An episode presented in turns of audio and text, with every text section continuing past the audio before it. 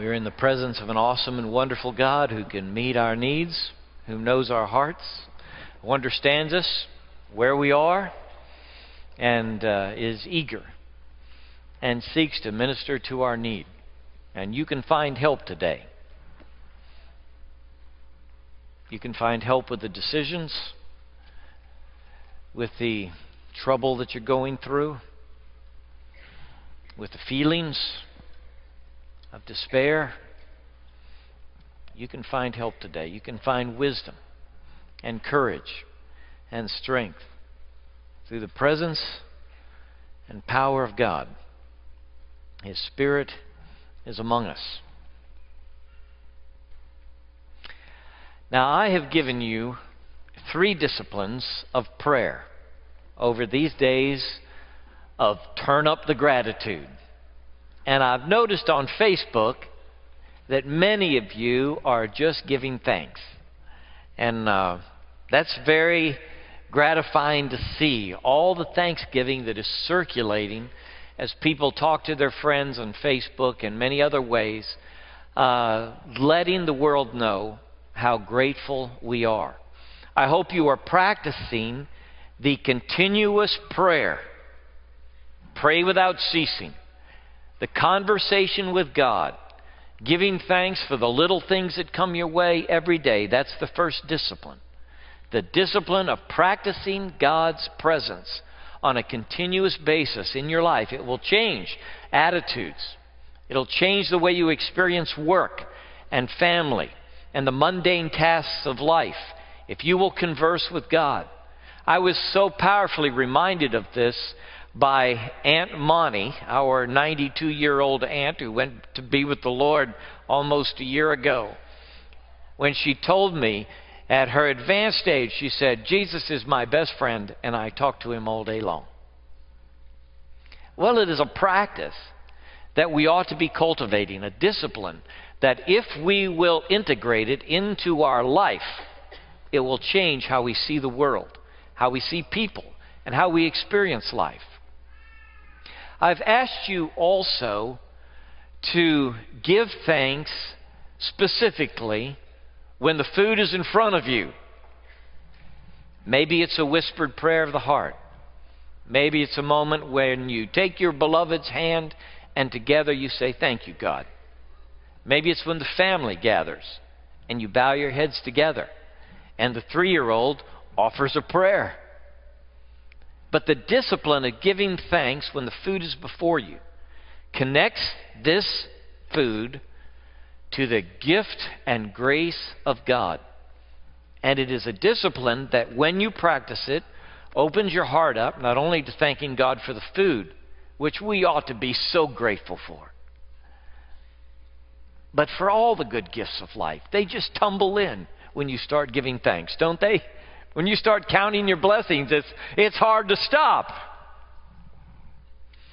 Now, last week I encouraged you in your practice of prayer to remember a world that needs Jesus and to be disciplined about it. And I mentioned that the Comos pray for children in the world who do not have enough to eat when they offer thanks. It reminds our children and everybody at the table that there's a big world out there with 7 billion people and Jesus loves them all. And He cares for them. And as the world is shrinking, we need to keep the world on our heart. We can do that by praying for the onion boys in Africa. We now are planning our 10th trip. And someone told me this week, I'm planning to go to Accra. I want you to. I want you to go meet these young men in the streets of Accra who have fled the famine in Niger and Burkina Faso and ended up there on those streets, living in communal spaces and hungry for just friendship. We go and talk to them, and we do there what we do here. We teach them English. And you can remember the world by remembering the Onion Boys and praying for the missionaries that you know and integrating that into your prayer life as a discipline. Now, here's a fourth discipline that I think will enrich your life change your perspective, and help you when you put your feet on the ground in the morning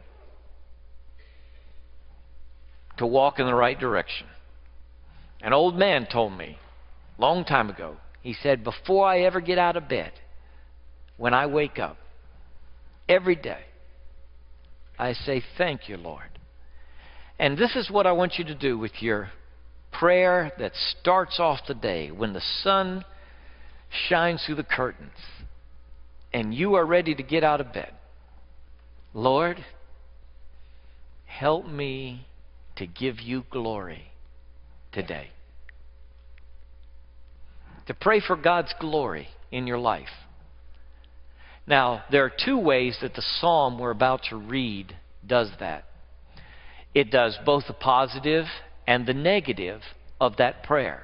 And we're going to be in Psalm 69 today as we visit the Lord hears our gratitude. All right, so we're talking about turn up the gratitude and the Lord hears the sound. The first way is to ask God in a positive way that you might honor Him today. And so it would be a great practice before you even get out of bed to just say, Lord, let me honor you today. Let me give you glory. The second way is mentioned here in the psalm also. And it is, God, don't let me don't let me cause anybody to stumble today. And he says it twice in the psalm. Don't let anyone stumble because of me. So it's an effort to live a life that is perpetually encouraging, drawing people to Christ, and not causing them to stumble in their walk. Psalm 69 is the most quoted text in the Old Testament by the New Testament authors, apart from Psalm 22. Psalm 22, when you read it, you think you're reading a report on the crucifixion of Jesus. You read through there and you know this is all about the Lord. How did this happen a thousand years before Jesus came?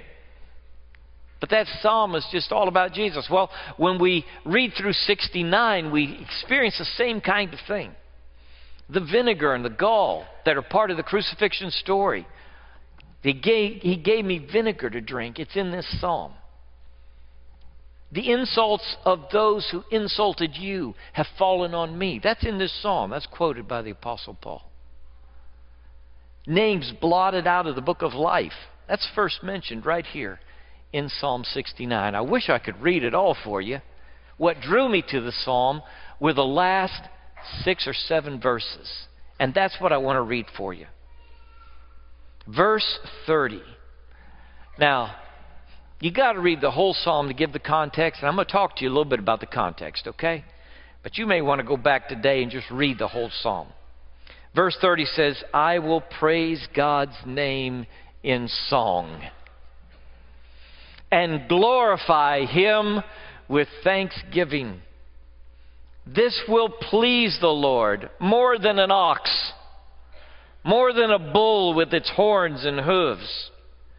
The poor will see and be glad.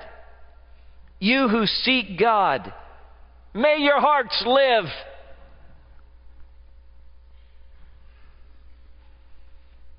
The Lord hears the needy and does not despise his captive people. Let heaven and earth praise him, the seas and all that move in them. For God will save Zion and rebuild the cities of Judah. Then people will settle there and possess it. The children of his servants will inherit it, and those who love his name will dwell there. Psalm 30. To the tune of Lilies by David. The old Bible says, upon the lilies. All right, we're talking about poetry, aren't we? This is a poem. It's a long poem and a beautiful poem. It uses metaphors that we all connect to. And the lilies remind me of last night's groom's uh, bride's cake. The bride's cake had orchid blossoms, real orchid blossoms on it. It was it was gorgeous. The most intriguing cake though was the was the groom's cake. I looked at it for a long time and thought it was a stack of books. And I read the titles and things and wondered how it might pertain to the couple, you know, trying to connect it, and walked away. And someone said to me, Did you see the groom's cake? And I said, um, What was it? It was that stack of books. This is a cake from a wedding. I told the bride, I said, You're not going to cut that, right?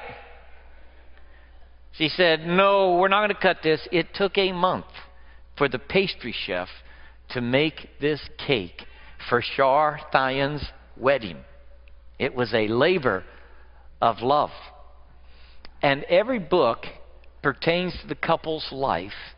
And on top, you see the Holy Bible. It was a blessing to do a wedding for people who were so connected to God's Word.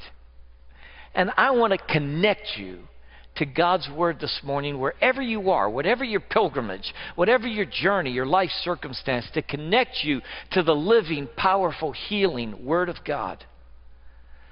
And just point out to you that the Thanksgiving prelude, what comes before verses 30 through 36 in this most important psalm, is a description of suffering. Waters up to my neck. Save me, O God, the waters are up to my neck. That's how Psalm 69 begins. This is the context of the praise which David brings to the Lord. And it is not unusual in Israel's psalm book to find this kind of description of a relationship with God, starting out with the suffering that he has endured. Have you ever had the water up to your neck and worried about drowning? I can't remember when I was threatened by drowning. I can remember as a seven year old boy walking out on the thin ice of the Buffalo River. I assume it was my friend who encouraged us to do this. And he broke through and fell into the river, thrashing around in his big, thick parka. I remember reaching down and grabbing his hood, and I pulled him out of the Buffalo River before he was swept under the ice. I was seven years old. I remember it vividly to this day. To have the water up to here, it is a terrifying experience. You don't know if you're going to make it or not. And that's what David is feeling as he writes this psalm, as a prelude to his thanksgiving and his praise. He says, The water is up to my neck. I feel like I am drowning. I've had this experience of trouble and sorrow and pain, and he chronicles it here in the psalm. He is sinking into the miry depths. And part of what has happened to him is people have turned on him. Those who hate me without reason, he mentions in verse 4. People who should have loved him and cared for him have turned on him. Part of what his sorrow is, his trouble, and the despair he's feeling is that relationships have been sinking and are broken and bruised. And he doesn't fully understand why all these folks have turned on him. People have perplexed him, and that's a difficult place to be, isn't it? To be in a place where the people around you are contributing to your suffering and pain. It's hard to endure. David writes later on about the pain that he is feeling, and he, and he says, I endure scorn for your sake, and shame covers my face. That's verse 7. And it sounds like he was despised and rejected, a man of sorrows and acquainted with grief It sounds like the Savior as he talks about what's happening to him. He feels like his assignment from God, David's assignment from God, Jesus' assignment from God, includes suffering. And it's difficult and deep and hard to endure. It's not simple stuff, it's not easy stuff. It's really difficult, fearsome trouble that has come upon the psalmist. He says later on in the verses before he gets to the praise and the thanksgiving, he says, Answer me, God. And then he says, Answer me quickly. I need an answer right now. Have you ever been there? The waters are up to my neck. I need an answer. I need it now, quickly, Lord, please. I don't know what timetable you're on, God, but I need to hear from you.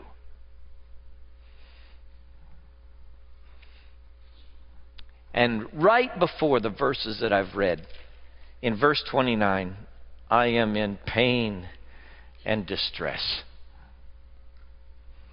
This is his thanksgiving prelude. The word he speaks before he gets to praise. Every day something happens. You call the pizza man. You order a pizza. He comes out to your house to deliver pizza to your kids while you're singing at a wedding. He runs into your mailbox. He turns it into a pile of bricks. This is Robert Como's mailbox. This was yesterday. I don't know the poor pizza man. I think he may have been texting. Look, I don't want to in any way diminish the problem he's got. Okay, he can't get mail now. The Postal Service can't even bring him a letter. And I don't want to diminish the trouble you have. Your troubles are real, they are serious. I understand that. So are mine. God doesn't intend to diminish or belittle our pain and our trouble. When He calls us to praise in the midst of it, He's not doing that. What He's seeking to do is restore us.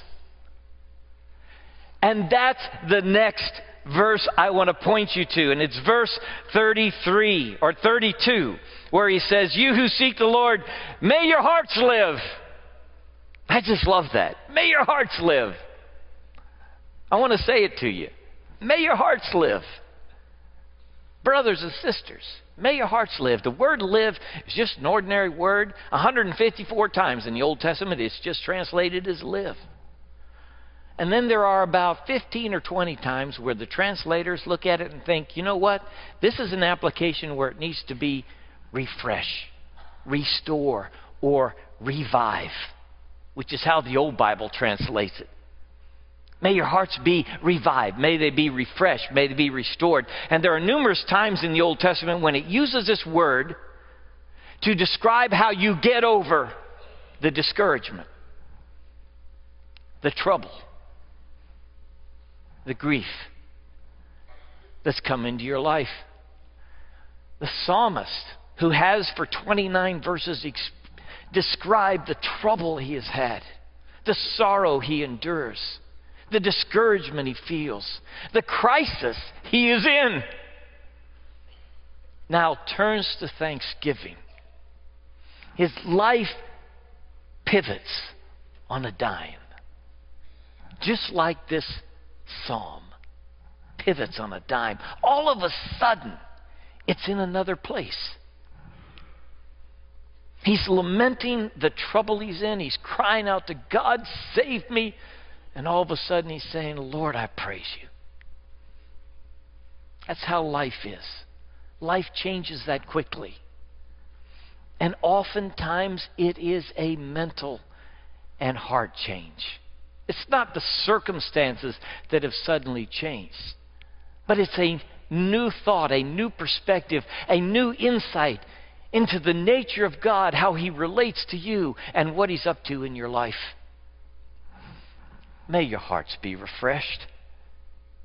May your hearts be restored. May your hearts live. I mean, really live. Jesus said to the expert in the law when he recited, Love God and love your neighbor, do this and you will live. You will live. Life will be full and running over. It'll be wonderful to get up in the morning. Every day will be full of possibilities and expectation. You will really live. I tell you, I've been reflecting on the down in the mouth, slumped shouldered, negative expectation that I find so often among the people of God and wondering how do we get captured by this darkness of soul? And I think at least part of the solution for the troubled heart is the pacemaker of thanksgiving. Your heart flutters, it gets out of beat it gets out of rhythm. And so you go to the cardiologist and he installs a pacemaker. And when your heart gets out of rhythm, that pacemaker knows it and it starts sending electrical impulses to get your heart back in line. My father had one of those pacemakers. Thanksgiving, if you'll let it, can be the pacemaker for your heart. So that your heart brings life. So that it stays healthy. And it's not an illusion. It's not imaginary that the world is full of good things for which to give thanks. It's the truth. And when we turn to despair, we are often denying the truth that God has been good and His kindness and love toward us endures forever. That today, this is the day the Lord has made. I'm going to rejoice and be glad in it that this breath which I take is His gift. To live in thanksgiving is to understand the world correctly and to walk in it appropriately. To send your thank you to God every day is to send a letter that passes from the human heart through the atmosphere into the darkness of outer space and all the way to the center of the universe where God sits on his throne. It is to penetrate the darkness and go straight to the heart of God when you say thank you. And this thank you is not a one sided communication. The Lord hears and he returns back his reply. God hears your prayers. Have you thought about that? God hears your prayers. He knows your need and He hears your prayers.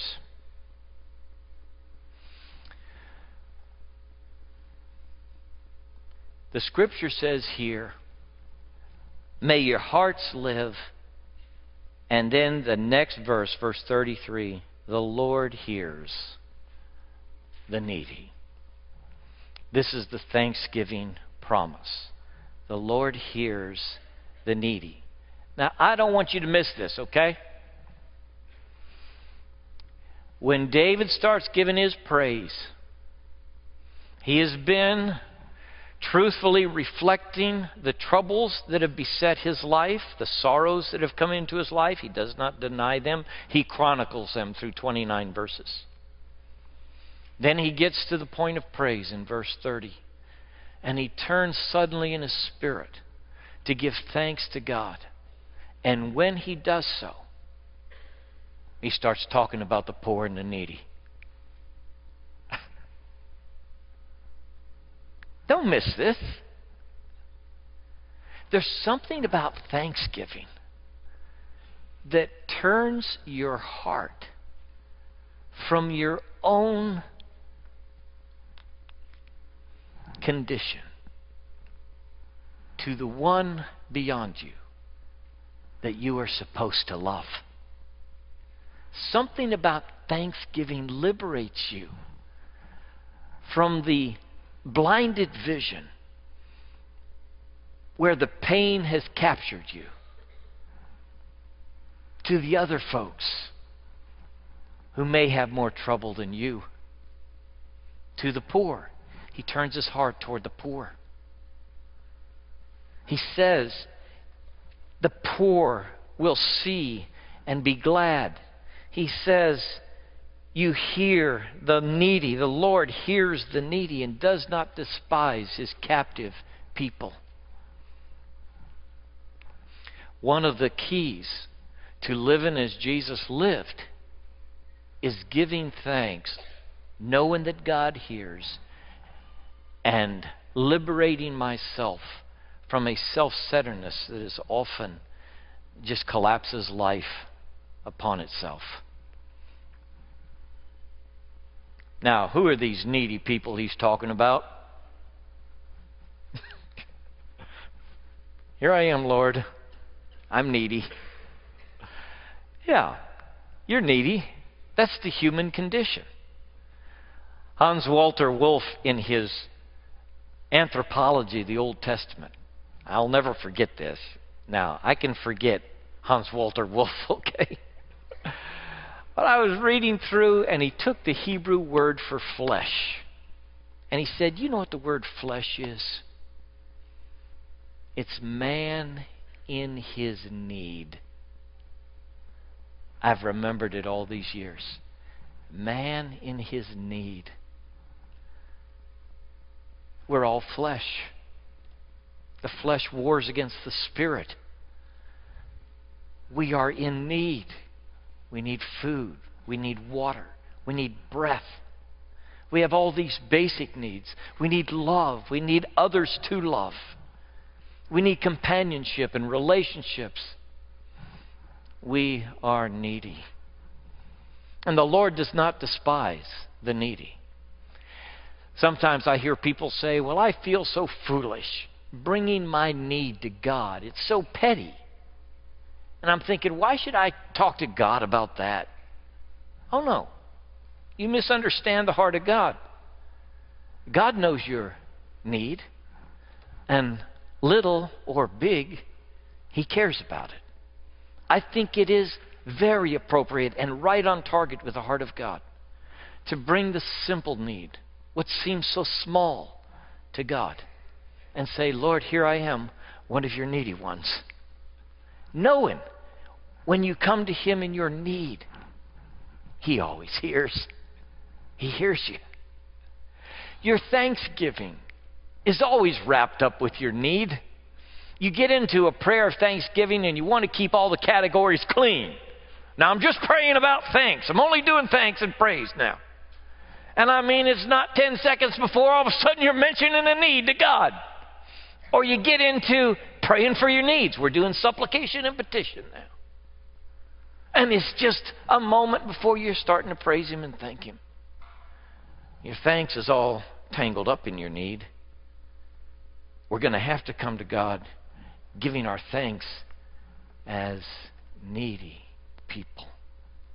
And He responds to the needy who come to Him. We need not only physically, but we need spiritually. We, we are captive physically sometimes, as well as spiritually. God hears the needy, He knows His captive people brothers and sisters, there's a lot of despair out there. I sat down beside a military man, now retired. 32 years he was in the military. He's serving on a task force right now in Washington that's seeking to address the suicides of active American military. Do you know in our military that we have a suicide every day? Every day, a soldier completes suicide and kills himself. Among the veterans, it is the same rate of suicide death. Do you know that suicide is higher right now than it's been in 10 years in these United States? That it is the 10th most common cause of death in the United States? Suicide. And you may be thinking, oh, I know, those teenagers. Or I know the elderly. Oh, no.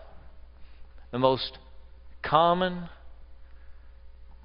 person to kill himself is between the ages of 40 and 59. At the height of their careers, with families, children, and grandchildren.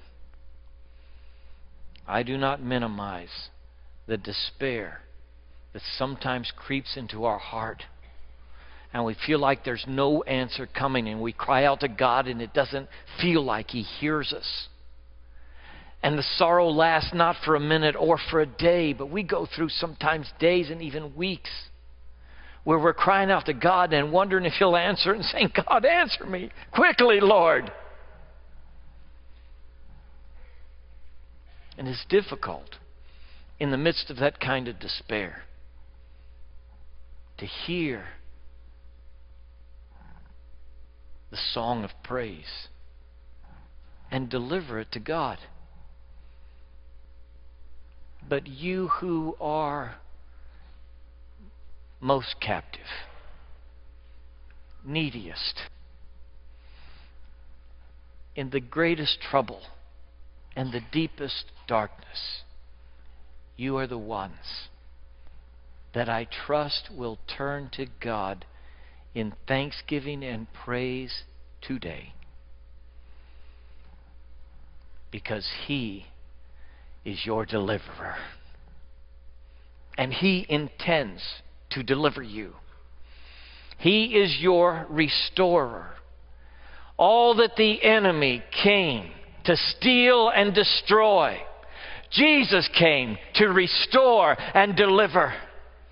And you need to hear this message of hope. The military man said to me, It's hopelessness.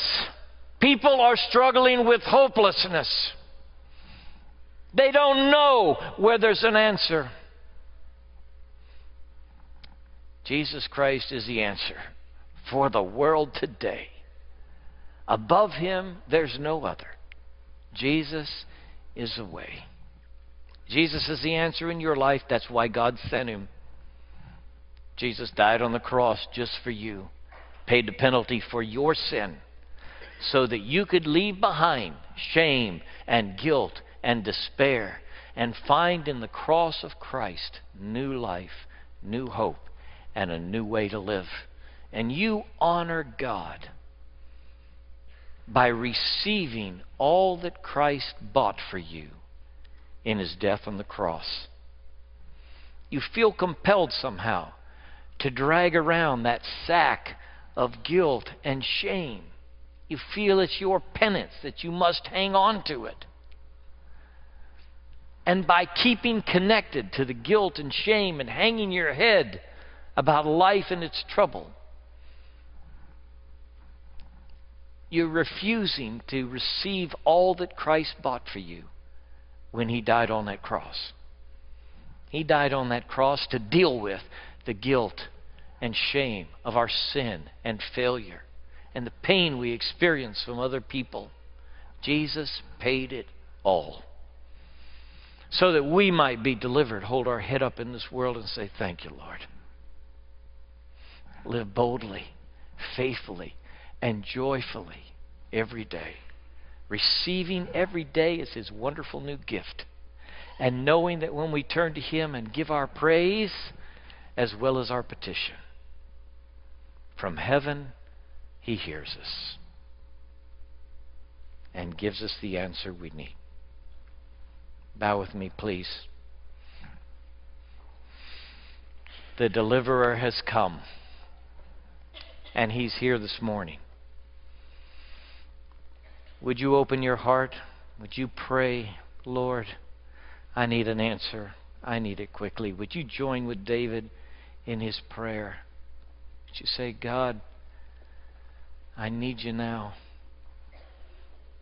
Would you, in faith, trust that God knows your need, hears your prayer, and is in the process in your life of bringing about the answer?